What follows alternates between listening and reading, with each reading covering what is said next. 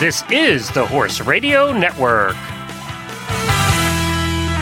What a beautiful day for horses in the morning.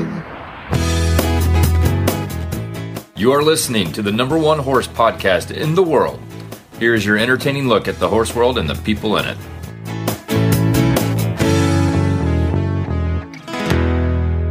Well, good morning, everybody. I am Glenn the Geek in Ocala, Florida. And I'm Jamie Jennings, and I'm in Norman, Oklahoma. You're listening to Horses in the Morning on the Horse Radio Network. It's August 8th, episode 2992, brought to you today by the World Equestrian Center. Good morning, horse people. I have good news and bad news for you on this Monday morning. First, the bad. It's Monday. But the good news is really good. Jamie and Glenn are here to guide you through another week filled with horse talk and a whole lot of fun. Welcome to Horses in the Morning. Well, good morning, everybody. Thank you so much for joining us. I can't believe that next week, this time, I'll be driving, heading out to your place and then Texas. It'd come up pretty quick. And also, on today's show, we're going to hear about Jamie's new four-legged gift. Oh. Jerry McNutt talks about his film called Somehow Hopeful, The Story of a Woodsman. And we have some equine news and some equestrian first world problems all on today's show. Well, the World Equestrian Games is going on, at least the new version of the World Equestrian Games. It's called the World Championships, and the FEI Dressage World Championships happened over the weekend, and Denmark took the team gold. British came in there in second, and they were pretty happy with that, apparently, and the Germans in third. So, I when I look at those and look at the dressage teams that have won over the years, that doesn't not too surprising there. Now, one good thing happened for the U.S. team is they came in sixth. And you're saying, well, why is sixth good when they were hoping for a podium finish? It's because the top six teams qualified for the next Olympic Games. So if we had come in seventh, we wouldn't have sent a team to the Olympics. So we still get to send a dressage team to the Olympics. And also our friends in Sweden and the Netherlands came in fourth and fifth. And all of those countries get to send teams to the Olympics. And next Olympics, any guess? Do you know? Do I know where it is? Yeah. Is it in L.A.? Paris, next one. Paris. And then L.A. Yep. And then L.A. Yep. So vaulting is also happening right now. They're finishing up with the team, I think, today, and then continuing individuals. And then eventing and driving happen in September 15th through the 25th. That's when they happen. So there you go. There's your update on what's going on with the new version of the World Equestrian Games. And no, Samantha and I didn't do a special show for it. Well, it wouldn't be the World Equestrian Games podcast, would it? Yeah, it wouldn't be. And it used to be the World Equestrian Games were all in one place, all at one time. Now they're spreading it out, and it would have just been harder to cover. So that's one of the reasons we didn't. Plus, I have enough to do. I don't need that.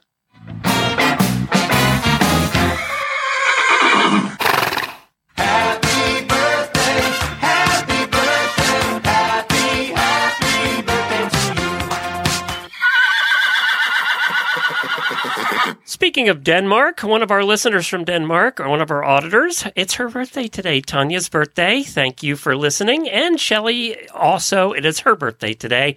We also had a new auditor, Debbie Payne. Thank you so much, Debbie, for joining and for helping support the Horse Radio Network and the hosts here. We really appreciate it. If you would like your name mentioned next week, become an auditor. Plus, let me remind you that auditors get to watch our 3,000th episode on Facebook Live. We're only streaming it to the auditor room. So you have to be an auditor to be able to see us goof around and do our 3,000th episode in Jamie's dining room, living room. I don't know. Wherever we're going to do it at Jamie's house. Put you in the garage. We might do it outside. We don't know. So I do know there's going to be somebody joining us for that you're going to want to see. So become an auditor today. And for as little as $3 a month, go to horseradionetwork.com and click on the auditor banner.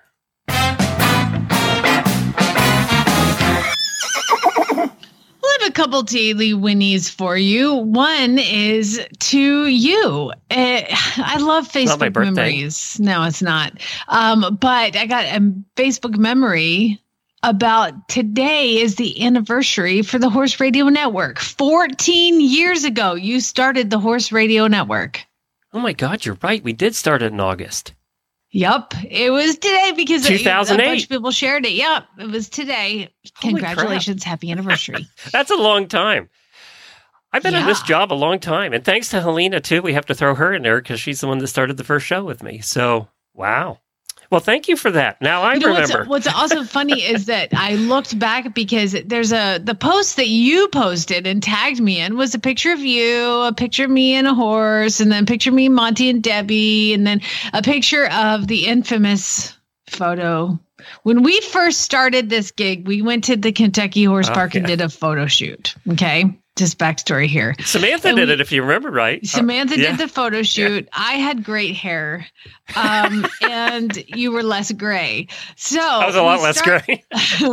We did it, and we walked around. We took pictures in front of the Man O' War statue. We took pictures in front of many different, like, iconic things. We got to meet all the horses in the Hall of Champions. Like, it was awesome. We got to see, I believe it was Curlin. No, not Curlin. We got our picture taken with Barbaro. Yes, Barbaro. Oh, not Barbaro. God, I'm going to get it here and it's going to come back to me. Not Barbaro. Duh.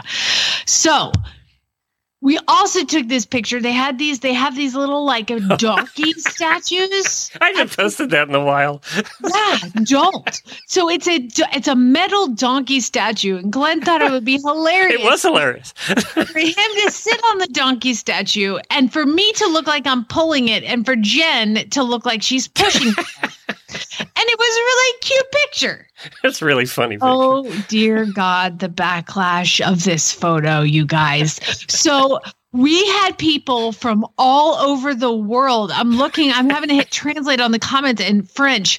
Like, let's see this one. This is pathetic and shameful. Like, people, that poor donkey. How dare you sit on that thing? Like, it's a statue. But we can't share that photo anymore because literally we were, like, shared all over the place for being so cruel to, and that is just the power of social media for you, ladies and gentlemen.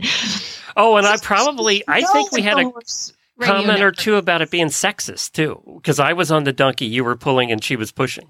Oh, Jesus. Yeah, I bet we did. I mean, it's crazy. It was so people. And then all these other people were like, it's a metal statue. Like, they're like, they are so horrible. You guys are way too fat to be on that dog. No, but yeah, it was pretty funny. It was one of the funniest pictures we took. And every time I posted it just to antagonize people sometimes. Yeah, and we get those comments every time. Every time. So and that goes for the statue maker. You did a great job because it looks real. Well done. All right. You have another one? I have a second one. Oh, do you want to play it again? Well, here, let's make more horses mad in the barns around the country. But now the mares are looking for their foals. We have been getting an influx of complaints regarding the people that are blasting our show in their barn. Hi, everybody, mucking stalls right now. Yeah, and by the way, I love playing that and getting your horses involved in the show. I think it's wonderful. Boy, they can get so freaked out by it, though. Jeez. Remember that app that was like the Winnie to get your horses' ears up? Ears up app. Yeah. Oh, I could play this alone. This will get a horse's going. There, that got them all going right now. Nobody's going to listen to us anymore. You got to stop it. My daily Winnie also goes out to, let's see, it's a collection of people. One, to Brenna Starch. 2, Chad, and 3, Lucas. So, Brenna, how is she involved in this? A listener and an auditor. How is she She's involved? An auditor. Yeah. Yes. I don't know. So she sent me some photos or tagged me in a post of some baby Basset Hounds on Facebook. Oh, no. And I was like, you guys have to stop enabling Jamie. I was like, oh my God, that's the cutest thing I've ever seen. You need to stop. I've always wanted a Basset Hound puppy, but I've never had one because I'm like, we just rescue them. I'm on my third rescue Basset. The first one I found and shot. The second one came from a high kill shelter, and the third came from Horse and Hound. So I have a lot of senior Bassets that I've acquired throughout my life, but I've never even touched a Basset Hound puppy. Okay, so she sent me this post of this. She tagged me in and I was like, oh my God, Chad, look at these puppies. They're so cute. You know, and like, I just was going on about them and I guess he just took that to heart, and he and Lucas found a Basset Hound breeder here in Moore, Oklahoma, and put me in the car and drove me to the house and had me pick one out. Oh my God, can you believe it? What? That just happened. Like, Lucas keeps going, I can't believe Dad let us get a puppy. I can't believe Dad. I like, can't either, to be honest, that. Lucas. He did that. That was his idea. He's like, I can't believe Dad let us get a puppy. He wants to take like a 3-month golf trip, doesn't he? Oh, probably. Babe, do you have a golf trip planned I don't know about? Oh, my God. By the way, I will post it. It will be the picture for today's show if you go to the website. And also, you can go to Jamie's page to see it is the cutest puppy ever. Oh, my God. The nose. Guys, his ears. I picked the one with the longest ears in the whole thing. That was like he crawled halfway up on Lucas, like from the ground, climbed in his lap, and fell asleep halfway up his leg. It was awesome. I'm going to knock on wood because every other Basset Hound you've gotten, I think we even did a fundraiser for one of them, has cost you a fortune because they were all rescues and all had issues. Let's hope this one is. I hope so. The second one was the one we did the fundraiser for because he was going to, I mean, he was, oh God. He had everything. I mean, I think all the fundraising, I still spent 5 to 6 times that much. You know, it didn't matter, but Lucky was the greatest dog of all time. So I picked a boy who looked the most like him. So did we have a name yet for this cute little? And by the way, he looks to be about 6 weeks old, huh? He is exactly 6 weeks old. So usually the breeders like him to leave at 8 weeks, but they'd already weaned him at 4 because I guess she had so many of them. She'd like 8. And she's like, I don't have that much down there for everybody. Get him off of me. Well, we need to keep him to get him socialized. And I'm like, we have 4 dogs. It's fine. He'll be socialized. And so they let us take him home. And oh my God, he's so stinking cute. So we decided we were trying to come up with names because Basset Hound names can be either very funny or kind of boring. So Lucas named Bella, our current Basset Hound. Chad named Lucky, our last Basset Hound. And my brother named my first Basset Hound because I brought her home and she had like the cone of shame on, you know, and he's like, that's the most ridiculous looking dog I've ever seen. And so we named her Riddy. So I've never named a Basset Hound. And I was like, dang it, I am naming this one. This one is, and they keep coming up with names and they came up with the name, the Hulk. We got to call him the Hulk. It'll be so funny. You know, I'm like, no. And then I was like, I like Wesley. And then Chad liked Flash from, you know, the Dukes of Hazzard. Oh, okay, gotcha. Yep. And then I was like, we need to come up with like an old man name that would be like ironic. And I like Dwayne. I was like, Dwayne the Rock Johnson. Like, he doesn't look at all. Like, he's ridiculous. And so I came up with that one. And then I came up with Arnold, like Arnold Schwarzenegger. And we finally settled on what potentially could be the greatest Basset Hound name for this dog of all time. His name is Homer. Homer, stop biting my finger. Homer. Which, by the way, was my grandfather's name. See, it's like his first name was Homer. Yeah. Name. It's great. That's an old timer name. I haven't heard that name in a long time. I know. And of course, Lucas loves The Simpsons. So Homer it is. And he just looks like a Homer. Like, and Chad loves baseball. So it just tied in perfect to the whole thing. So Homer is my new 6-week-old Basset Hound. I'm completely obsessed with him. I love him so much. I can't wait to see him next week. Oh my, I got him in time for you to come. I've never seen a Basset Hound puppy either, so that'd be fun. You know why? Because you can't take him anywhere because they sleep 22 hours a day. I told Chad, I'm like, I need a Bjorn. Like, I need a baby Bjorn so I can wear him on my chest. Because like they sleep. I was like, is he sick? So we were Googling like how much do baby Basset Hounds sleep? And they sleep between 16 and 18 hours a day, potentially up to 22. He's apparently the 22. Yeah, he's in the 22 raid. Like, you'll be like, okay, let's go potty. And you put him in the grass. It's better than all those animals that get you up in the middle of the night. So. Oh, yeah. I know he sleeps through the night. I mean, it sounds like I'm having a baby. I'm like, he sleeps through the night. He's getting potty drained. Oh my God. I could just keep going. Stop me because he's so freaking cute. And he is cute. I will give you he's cute. And I still am amazed that Chad let you do this. He didn't let me. It was his idea. I'm like, are you cheating on me? Like, my mind went to golf. Yours went to cheating. Like, why did you do this? What are you hiding? It's That's like funny. If a man randomly brings home flowers, he did something. That's right. I know I just brought him to you because I love you. You're lying to me. And by the way, I had a dream about you where you cheated on me. Now you bring me home a puppy. Obviously, you're cheating. No, I mean, yeah, just shocking. But he's really cute, and Chad loves him, and Lucas is obsessed. And if they want to see a million more pictures, I assume Flyover Farm Facebook page. I posted them on the Flyover Farm Jamie Jennings Facebook page, and I actually didn't even mean to. I thought I was posting on my regular one, and it went out on that page, and it has like 350 likes. Well, of course, it's cute as a ticket. That's my all these horses I train this amazing stuff that I do 12 likes. Now, puppy, because nobody else has seen a baby Basset Hound either. No, nobody sees them, and this is because you literally can't take them anywhere. First of all, you can't put a collar and a leash on them. Geez, and then they just lay down if you try to lead them. Yeah, I've never. I saw one baby Basset Hound at Rolex, and the chick was like carrying it around everywhere, and so you couldn't even pet it. I was like, oh my god, it's a puppy. Bye. So. Yeah, there's a reason you don't see them often because they don't want to leave the house because they're exhausted from sleeping so much. Well, probably at the World Equestrian Center, they have a Basset Hound show. They have every other dog show there, apparently. I was informed that he's not guaranteed to be show quality. Oh. And they were like, if you want the breeding rights, you have to pay this much. I was like, no, dude, he's neutered in like... As soon the day they allow him to be neutered, he'd be neutered. Like we don't need. It's okay. Showing Bassets. I don't see you at a Basset Hound show. Come on, buddy. I just love those Basset Hound videos that people have where they're doing agility. We have some listeners that show Bassets too. Oh God, it makes me so happy. Well, right now at the World Equestrian Center, they are having a Doberman show. That's right. Can you imagine 1,000 Dobermans in one place? That's the only dog I've been attacked by is a Doberman. Yeah, and they have a job. You know, they know their job, and that's one of their jobs. But I've never been to a Doberman show, nor do I want to. Super nice. Come on up and pet him. Then I went to the hospital. There you go. Good times. But these, I'm sure, are really well-trained. They're really well-trained. I'm not going to watch that one. They're not tied outside the trailer that I used to walk by to go to school.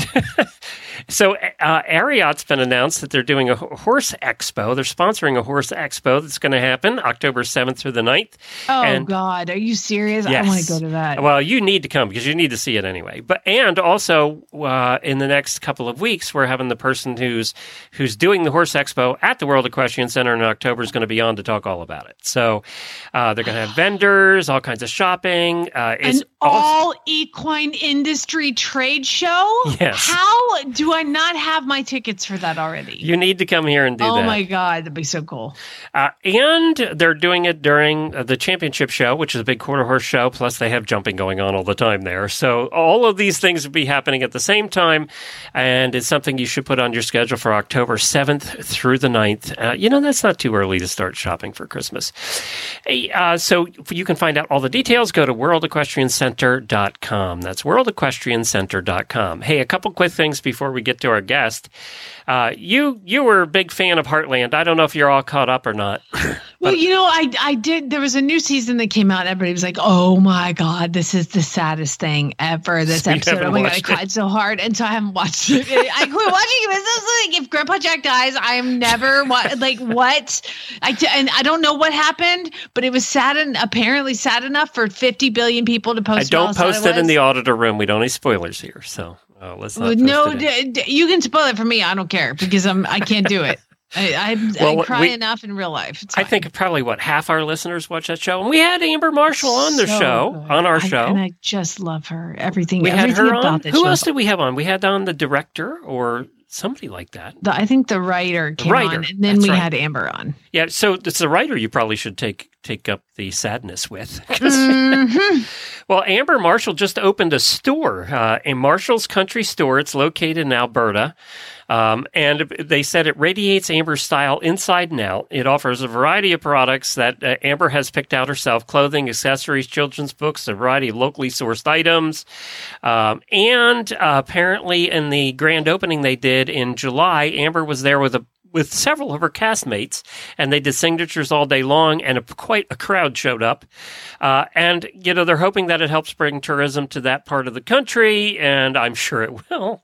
But the other thing, one of the reasons I'm mentioning this for all you fans out there is they also opened an online store. It's called marshallscountrystore.com, where you can get the same stuff. So if you can't make it to Alberta and you're a big fan, go to marshallscountrystore.com and you can check out all of Amber's merchandise. Apparently, she also has a lot of her own Heartland merchandise. Well, so. And you skipped over the most important part, which is, yes, she was signing autographs. And what you tossed away as some of the cast was with her. It was Ty and Caleb, okay? And they're, like, amazing. So Caleb and Ty. So there you go. Also, there was this interesting study. You know how we throw out most studies. Well, I actually found this one kind of interesting. It was done by Preview, which we learned a little bit about last week. And they did a case study. And what they wanted to check out was how equitable are show jumping shows for men and women. And they also wanted to see how do women and men compare as far as winning show jumping shows. So they took a look at 3,000 of them in the United States and 3,000 of them in Europe. And they also wanted to see, was there a difference between shows in the United States and Europe as far as the equity between men and women? And they took a look at 3-star level and above. So this is the upper level shows. And what they found in the U.S. was that both male and female athletes average a little more than a rail each time they enter the ring. So they each average just a little bit more than one rail, but they were about equal. They also found out that as far as finishes were concerned, it was equal between men and women. So men and women do equally in show jumping is what this study found in the United States. In Europe, men and women averaged same, similar scores. Women actually produced a slightly better fault than men. However, there was a larger gap in the finish position. Men competing in Europe average a finish position higher than women. And what that led them to believe that women are riding with the same degree of accuracy because the number of rails they drop is about the same, but men in Europe ride slightly faster. So it was interesting to see that they're still about the same, though. And what they said is as level of competition increases, the difference between male and female performance decreases. In other words, the numbers affirm that talent supersedes gender in the show jumping sport. Now, I think we probably could have guessed that, but it was interesting to see it in numbers.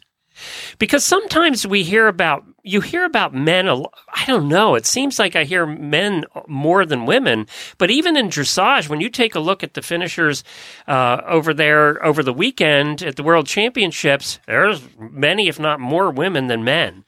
So I think I would like to see if they did this same study 30 years ago, would it have been different? And I bet it would have been dominated by men.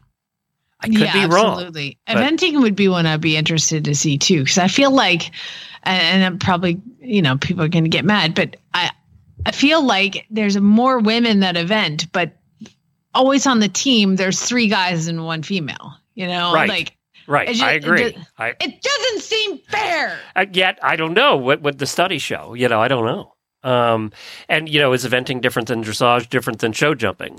Again, I don't know. So it's interesting. I hope they do the other sports. And if they do, I will let you know. But I just found that fascinating.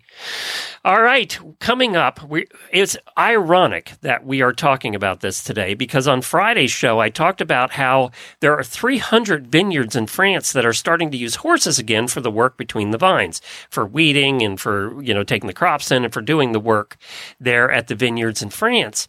And then Jennifer had booked this guest just unbeknownst to me, and it's also about horses doing work. And I'm going to play the trailer for you. The film is actually called Somehow Hopeful, The Story of a Woodsman. I'm going to play the trailer for you because I think it gives you the feel for what it is, and then we're going to talk to the director of the film. Whoa! Oh!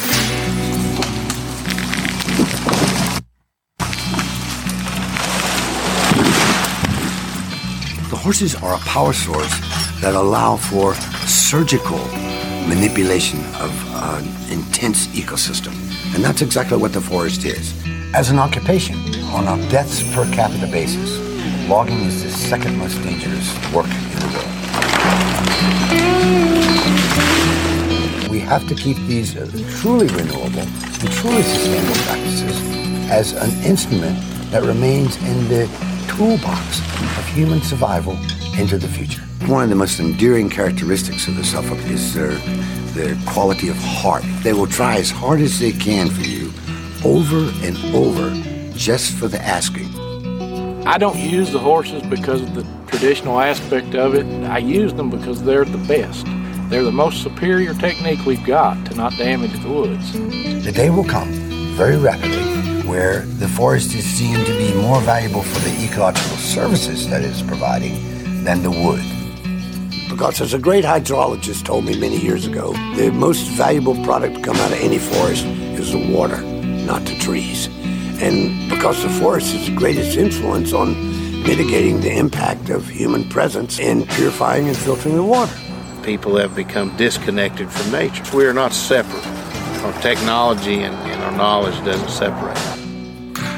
There's a bigotry that the human race carries, and that is if an ideology or if a way of accomplishing a thing is new, it by virtue of its newness must be better. I am able to do something that's low carbon emission. I could use animals that are lovely to be around. The work I'm going to be doing is the best work I can think of. In my opinion, we're definitely at a critical moment that the work we do today will greatly affect tomorrow. A USDA expert said that it was an anachronism, and I didn't know exactly what that meant for a while, so I looked it up. It was somebody that was out of time with the present, and it came to me almost as an epiphany one day sitting in the woods that he was right. I was out of time with the present. It was because I'm in the future. So that's interesting, and I want to talk to him to find out why he decided to do this. It is one thing that we did with our draft horses when we had our 100-acre farm. We had quite a bit of woods, and as the trees would come down and we'd use them for firewood, we would use the Percherons to drag the trees out of the woods because they fit. The tractors didn't fit. So that's one of the reasons that we used them. So let's get Jerry McNutt on. He is the director of the film, Somehow Hopeful, The Story of a Woodsman. Well, hi, Jerry. Thanks for joining us this morning. You bet. I'm happy to be here. I had Percherons years ago, and the one thing we did with the Percherons that actually put them to work was helping take logs out of the woods. So, very good. So when I saw this documentary that you did, this film that you did, it brought back so many memories.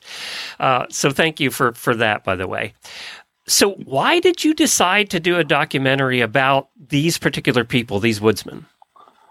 Well, it actually goes back to one of my first assignments about 20 years ago, to be honest. There was a documentary called In the Company of Horses. Yeah. And in that documentary, you're familiar with it. Yep. Very good. Yeah. One of my first directing assignments was with Jason Rutledge. We had found him, and it was just going to be a very small segment. And being from Arkansas and then being transplanted to LA, I didn't realize how much I had missed that environment of just being in a forest, in a wooded area, which was part of it. When I met Jason, I was so taken with his commitment and the knowledge that he had amassed over the years and the way he was using the horses to be productive and sustainable on his own. I was really struck by all that because that was one of the things that was most important to me growing up. I wanted to be involved in some type of environmental messaging, and I'd kind of gotten lost from that. And meeting Jason just really, it resonated with me. And so we stayed in touch, and over the next 12 to 15 years, we began kind of an uptick in our communications. And I just thought, I know there's so much more to this story than we were able to fit in on that original documentary. And so I went back with the intent to shoot maybe like a pilot for a TV series. And then I thought, I don't want to do that to this man. If you've ever seen he doesn't look like the TV. Kind that would put up with that crap. and I just, I had done a lot of that kind of TV, and I knew the grind and the rigors involved, and I just thought, well, that's not the story. And I went back again a second time, and the whole time I'm capturing more content, and I'm meeting just amazing people, and I really, really mean that. Not only is Jason an impressive person with his knowledge and his work with the horse and just understanding the language of the animal and the language of nature as well, but every single person I met, and these weren't like handpicked people to put in front of me so that I would happen upon someone. They just happened to be there. So if you see the documentary, there's a guy named Robbie Robertson. He just happened to be there that day picking up his Suffolk Punch horses that he was going to use on his own farm because he was moving away from mechanized power source to horses. And he was such an amazing spokesperson for what he was doing, what he was involved in. Everyone was so intelligent, and I really mean this, they were poetic. When I spoke to them, I just found myself just listening to them because they were all so observant in what they do. Where was this? Where is Jason at? Jason is in Floyd County, Virginia. Okay. And so it's a, you know, it's one thing it's known for is Floyd Fest, which is an annual music festival. And the people are like that. There's a poetry and a music to them and a kindness. And, it's really a special place. I have to say, like, I could sit here and I could spend the rest of this time just talking about the amazing people I met. But going back to your original question, I knew there was something more to this, and I knew that it was something that would resonate with not just horse people, which I think it obviously does, but even beyond that, because even, you know, I don't have a horse. I live in Los Angeles, and it'd be very difficult for me to do, but to know can you think of a more iconic American image than the horse? It's what a lot of our identity is built around. And when you look at that as a partner for mankind over millennia, you know, it's easy to see why that horses are so important to us. It's interesting, too, because we just did a news segment on Friday, and we talked about how the vineyards, there's 300 of them now in France, are using horses instead of tractors. So in France, they're really taking going back to the horses for work. So I think, you know, that I'm happy to so when you came on today, I was so happy to see that. He uses a breed called the Suffolk Punch, which is an unusual breed to be using. Usually here in America, it's Percherons or Clydesdales or something like that, or, you know, Belgians. But why did he end up with the Suffolk Punch? Do you know? Yeah, it's a pretty incredible story. In fact, I'll keep it as short as I can, but there's a magic to even this story. When he was in the Navy, before he was really working in horses, he was stationed in the UK, and he rented a motorcycle one weekend and went for a ride, got lost, was turning around in a small village, looked down this lane, and he saw this boy walking a horse, and he'd never seen the horse before. And he was talking to the boy, and the boy told him it was a Suffolk Punch. And he was like, wow, I've never heard of such an animal before. And it was kind of a unique frame to the horse. It was large and sturdy, but not, you know, gigantic. And then flash forward to, I think it was like almost 12 years later, his mom gave him a coffee table book for Christmas. And as he's flipping through it, he sees a horse that looks like that horse he had seen a decade and a half ago.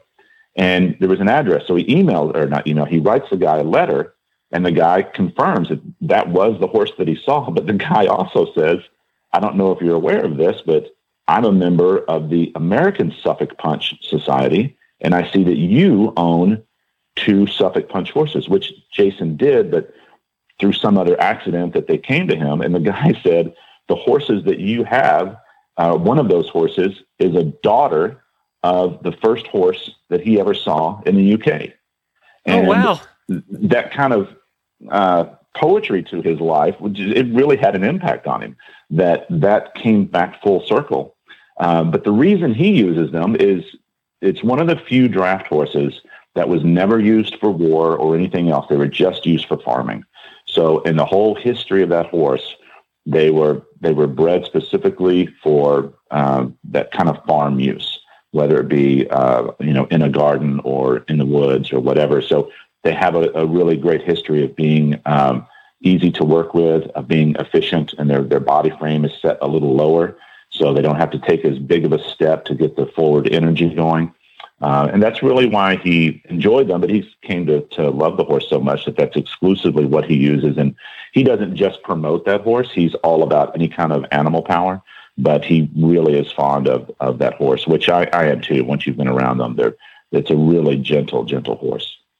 Yeah, and they tend to be shorter and stockier, you know, more powerful. Whereas nowadays they're breeding for the Percherons and even some of the others for height, and they're huge. Yeah, and you know, and there was another guy I met who he likes them because the affordability. You know, a lot of your medicine is based on how much the horse weighs, right?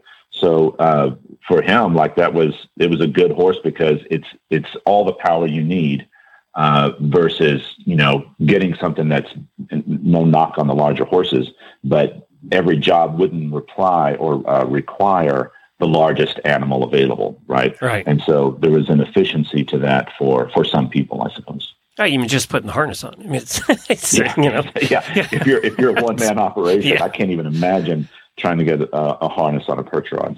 So, are you in that area? You know, of the Appalachian Mountains. There are you seeing, or did you find that there were more people starting to use horses? You found the one guy there in the trailer that talks about it. But is it a trend like it is in France? You know, over there at the vineyards. I think it is. And I know that Jason and others, you know, Jason's been promoting it his entire life, and people just find him. And even in the documentary, there are a couple of people that just found him and they show up at his farm and they're like, because it strikes a chord with so many people, this type of work. And they'll just say, hey, can I come work with you for a while? And he has since developed what he calls, it's a biological woodsman program. So people are trained how to behave in the woods, how to read which trees are right to come down. And along with that is obviously the horsemanship. So there are a lot more people than you would imagine that are doing it. And it does seem to be growing. And it's not just with the Suffolk Punch, but as animal power, it's, you know, look at what's happened in the last couple of months with gas prices. And that's really unpredictable. And for people who are kind of working on the fringe of their own budget, something like, you know, another $3 a gallon can be devastating. And, you know, as Jason always says, horses repair themselves. They replace themselves. They operate largely on, Jason likes to say, solar fuel by means of, you know, sunlight raising grain and all of those kind of things. But it's not as fast as mechanized work, but it is very efficient. And you don't have to go into a lot of debt to get started. And I think a lot of people are seeing that. I would like to touch on real quick, just ask Jason if he could tell me how horses repair themselves so I can have that magic so you can reduce your vet bill. So I could reduce my vet bill. That'd be great. Yeah, I don't know that it's every injury that pops up. Darn it. But, there's a potion for that. Just drink this. Yeah. You know, I think we're seeing a lot. Well, we've had people on the show. We're seeing a lot more organic farms that are starting to use horses instead of tractors again, too. Yeah. And I think that that's something that even on the consumer side, people are becoming more and more aware of all the time. So I'm asking a question this year of everybody. You knew what you were getting into because you knew him from before. So you kind of knew what you were getting into when you went there to film. But what surprised you the most after you were there? That's an interesting question. I think the pure dedication of Jason and people like Jason, they're doing this because they know it's the right way to do it. They're not doing it because they can't afford anything else. They're doing it because they believe it is the best way to do something. And that takes a lot of commitment in a world that has kind of been shaped to kind of force us to go into debt to do things. So like if you want to be a logger, you're going to get $250,000 of equipment almost instantly to be able to perform your job. Their commitment to making a forest not just sustainable, but restorative, to build back up our natural resources at the price of staying out of debt, but also knowing they're not going to become rich doing it, is fascinating to me. We don't see that kind of dedication towards doing what's right that often anymore. And I saw that in every single person that I met in the documentary. And I was really taken by that. You're right. I mean, you know, they could bring equipment in that can take down the tree, strip the tree, and do everything else in one shot. You know, it takes seconds. That's right. Yeah. Interesting. But there's also a price to be paid for that, too, because you go in, you're disturbing the topsoil, and we're only, you know, most people aren't even aware of how fragile that is, that 3 to 6 inches of soil. Once that is washed away because of, you know, large machines coming in and it washes away and causes erosion, it doesn't come back for hundreds and hundreds of years, unless you replace it yourself, which most don't when they go into a forest. So that commitment to doing something right is really noble. Well, where can people see it? If they want to see the documentary, it's called Somehow Hopeful, The Story of a Woodsman. Yes, you can go to somehowhopeful.com. And then there's a link there that'll take you to purchasing it. And very soon it'll be available in much wider audiences. But for right now, you go to that link and it'll take you to Vimeo, where it's streaming on Vimeo. But the easiest way is to go to somehowhopeful.com. And do you have any other horse projects in the works? I've got a couple that I shot a sizzle reel a while back that is about a horse race that I'm looking at. And I'm absolutely open to other things because I've realized it's a world with not just untold stories, but there's such a great connection between the people and the horse. And, you know, in working in television in the past, a lot of production companies that I would pitch to would say, horses are too boring.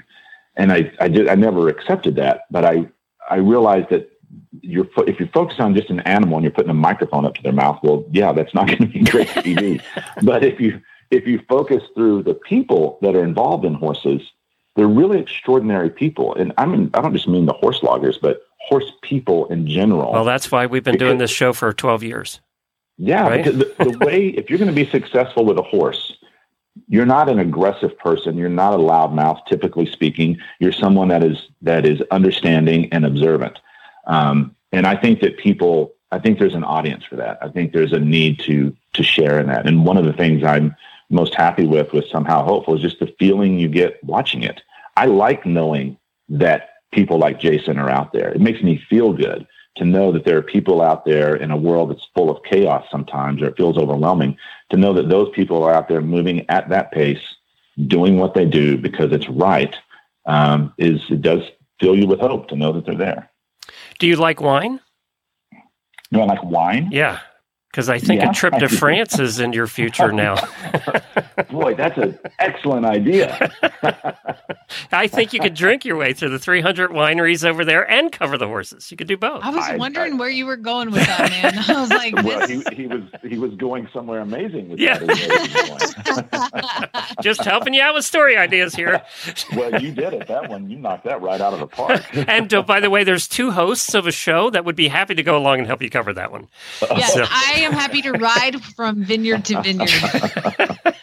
And just think, you won't get in trouble riding your horse while drinking wine. No, amen. That's right. Yeah. I do carriages, so I can take you along, too. You don't have to ride. We'll be good. Perfect. All right. I think the three of us, that would be an entertaining documentary. I'm loving it already. Thank you, Jerry. We really appreciate it. It's somehowhopeful.com. Yes. It's been a pleasure. Thank you so much. All right. Cut there. Good job. That was fun. Right. Well, thank you. And if you guys ever want, if you would like to get in touch with Jason to interview him, I'm sure he'd be wonderful for your show. And any of those other guys, if you want to contact them, just let me know. I'd be happy to set you up. All right, probably we'll do that. So I'll have Jennifer get back in touch. You bet. Well, I really you'll have his this. People call your people. That's right. my people will answer the phone exactly right. The way I did. And when you're going to France, we can make that happen. So let us know. Right? Yes. Let it go, Glenn. Let it go. See you, Jerry. Thanks, all Jerry. Right, take care, guys. Attention horse owners, are you looking to help your horse recover with ease after a strenuous workout? Would you like to nourish your horse and their digestive system? If so, try the new Purina Replenimash product. It's much more than a mash. Replenimash promotes hydration, replenishes electrolytes, and supports gastric comfort. Put Purina's research to the test. Stop into your local Purina retailer and grab a bag of Purina Replenimash product. It's time for the weekly look at your equestrian first world problems. This ought to be good. Well, it's sad. Everybody has such humongous problems when it comes to owning horses, and then life is hard and everything is hard. So, on Sundays, I usually go onto the Facebook page of the Auditor Group on Facebook, and I I just asked people, what happened to you this week? And these are actual submissions by actual listeners to this podcast. I did not make these up. You can't possibly make all these up. And I just want to appreciate everybody who repeatedly shares with us their tales of trepidation and woe. So if you want to be involved in this, Glenn, how do they become an auditor to submit? Just go to horseradionetwork.com, click on the auditor banner on the right side of the page. Simple and easy. Simple and easy. Well, hey, we're going to start with Diane. Diane, she said, we found a lovely 5-acre plot of land where we can move to with our horses, but now we're having to wait to see if we get approved. Does that sound familiar, Glenn? Yes, it does. Just, how's it going, buddy? Just waiting on the approval. Yeah. Any news? Still waiting on the approval. I think we did that for about a year, didn't we? No, Diane, it took minutes. It'll be any minute. Laura said, Chewy stopped selling the fly mask I like. So I had to order it from 2 different websites to get 2 different colors so I don't confuse who's who. Yeah, I made the mistake of buying blankets on clearance, and now all my horses have navy blue blankets, and they're all different sizes. Yeah, that's fun. Yeah. Mm. All right. And then you have to pay shipping on both. That sucks. Kayla says, I'm bringing my horse out of retirement. Yay. But I sold literally everything except for like some polos and saddle pads. And so now I have to buy all that stuff all over again. And that's kind of fun, right? Oh my God, I'm going to be so broke. Alyssa says, I spoke with multiple professionals to create the perfect new forage diet for my mare. But now she's being a princess about the powdered portion and leaving all the expensive minerals and supplements untouched. How dare her? I mean, for real, like it's like you just left $75 in your bucket. Jerk. Celeste says, my new property is in a great area to have access to top level event riders, but I can't decide if I want to like send my horses to their farms for training or have them come do training rides at my farm. You just made a lot of people mad with that one. Shut up. Laura says, my farrier, who is also a good friend, is moving this fall, and she found someone to take over her clients, and he's young and cute and funny and built. But I'm gonna miss my friend. And built. Yeah. So just the update of the farrier world. My farrier, who's amazing, she had a baby, and it's now 3 months. And so I messaged her, and I was like, how's it going? You know, because I've been like having to have fill-ins. How's it going? She's like, oh, it's so great. I love being a mom. That was it? So. Are you coming back? What's going on? You know, like doing the whole thing. Like, I don't want to be like, can you please get back to work now? And I was like, well, my horses are at the end of the cycle, and the person you gave me to fill in is not like available for a couple weeks. So do you have any other suggestions? And so she sent me another name and number. So it's bonus. I had him out this past week, and he did a great job. And he is young and cute and funny and built. So like how she added that at the end, which is not at all what I look for in a farrier. I want a chick. Okay. I want a woman, but this guy actually was really nice, and he's engaged, and he's like, I'm a glutton for punishment. I'm engaged to a barrel racer. So. Or his girlfriend's a barrel racer, I think. Anyway.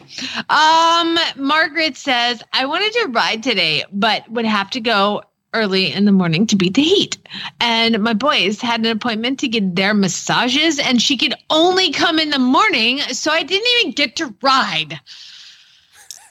And then she has pictures of her horses getting massages, and it just makes my shoulders ache. Kelly said, my horse dude finally got his bandage off, and he's completely cleared for work 3 hours before I left for a 3-day weekend at the beach. I'm just full of choices. Jenna says, my birthday present to myself arrived. A pretty new bridle for my horse. It's so pretty, but it's like too pretty to use every day. So like I only had to try it on, not to put it away, and I can only wear it at shows. Life is short. Use the bridle. Yeah. You know, we all have that, right? You get new sneakers or new shoes, and you don't want to wear them everywhere. And then in another 3 weeks, you're wearing them at the barn. I mean, you might as well. Yeah. I have a helmet that I was like, I'm only going to wear this to shows, and I haven't shown in like 2 years. So can you guys hear the puppy? Was that the puppy? I wasn't sure if that was Lucas or the puppy. They sound the same. He's crying because he loves me. He's away from you and he loves you so much. Uh-huh. Yeah. Let's see. With that, okay? Hey, Lucas, you want to bring me the puppy? We'll put him on the podcast. Elizabeth says, I am definitely elated from coaching my student to a 3-phase win over the weekend. Yay! But now I have to get back to my day job because clients want their architectural plans finished, and I just want to ride. Those darn people with their houses built. Those darn people that have those things, you know. Ursina said, "My new horse." By the way, she might be the first architect we've ever heard of that listens. We've had a lot of doctors, but that might be the first architect. Hey, somebody's gonna have a bigger brain than us. House? My new horse arrived late last week in the storm, and I have to work today, so I can't enjoy getting to know him until I get home. And it's pouring down rain, which we totally need, but it's so cute and it's raining. Did you see Las Vegas had rain? Serious rain? Oh my God, I'm jealous. They had flooding rain. It was that bad. They had enough rain, they said, in a couple hours of what they usually get in a year. So, yeah. Hold on, I got the puppy. Oh, you got the puppy? Love you too. I got the puppy. Okay, now I'm doing the rest of the podcast. Have the puppy talk. Speak. Not hearing anything. It's so basic. All right. They talk man. When you don't want you to. Well, when you don't want them to talk. Well, he's more than happy to just sit in my lap, so it's fine. Let's see. Nicole says, I got to ride every day this weekend. But now my awkward equestrian farmer's town tan is even more pronounced. You know what's weirder than a horse chick's tan? A golfer. Okay, so Chad wears these shoes with ankle socks. So from his ankle bone up to above, right around his knee is black, and then the rest of his leg is white all the way up until you get to his arms, and his arms are black, just like ours would be. Takes the shirt off, but his neck is cooked. Yeah. Cooked. Yeah. Anywhere he promises he wears sunscreen. I'm dude, this is pathetic. And you see somebody walking around in the dark naked. It looks like they're have no arms and no neck, no feet. Let's see. Melanie says, I'm changing jobs and my new job gives me a lot more flexibility to ride, but I'm still stuck at my current job for 3 more weeks. Okay, 2 more. Let's see. Courtney says, I'm taking a bunch of courses to switch careers so I can make more money and have more flexibility to ride. But because I'm doing all the stupid courses, I don't have time to ride right now. That is a problem. And those courses seem to last forever. All right. And I love to announce a winner every week, in which you'll be getting a check in the mail from Glenn for $1 million. Congratulations, Carrie. She said, I had a great ride despite the heat. And then I went to take a big drink of water, and my insulated water bottle kept it so cold I got brain freeze. Oh. Everybody, thank you for your equestrian first world problems. Again, you can be a part of it. Just become an auditor. And that's all I got. I got a cute puppy in my lap. I've lost all ability to talk anymore. I just wanted to correct something from Friday. So I got a couple people that are regular contributors to really bad ads. And they were concerned. I heard from several, actually. They were concerned when you said that the kids are going to get 1 bazillion entries for really bad ads. That was a joke, people. It was a joke. Jamie was joking. They get the same number of entries as everybody else. But I will say the reason she joked about that is Friday we needed to hear those kids. We were having rough mornings, and it just made our day. So it is a joke. Keep submitting your ads. You're not going to be outdone by the children. So I'm just fine. You're all good. The same rules apply. Just do an accent when you send it in. Yes, same rules apply. So I just wanted to clarify that. Keep sending your ads in. We do have almost $400 in prizes this month. So get your ads in today. Although the children were cute, it was fun. We enjoyed hearing them. They're in Canada, so they can't even win the prizes. so you all have hope. So I got in the post show. I have something to talk about. Something I hadn't done in a long time. I did over the weekend. So we're going to talk, and involved the horse. We're going to do that in the post show. All right, everybody, have a great day. Spay, neuter, gallop.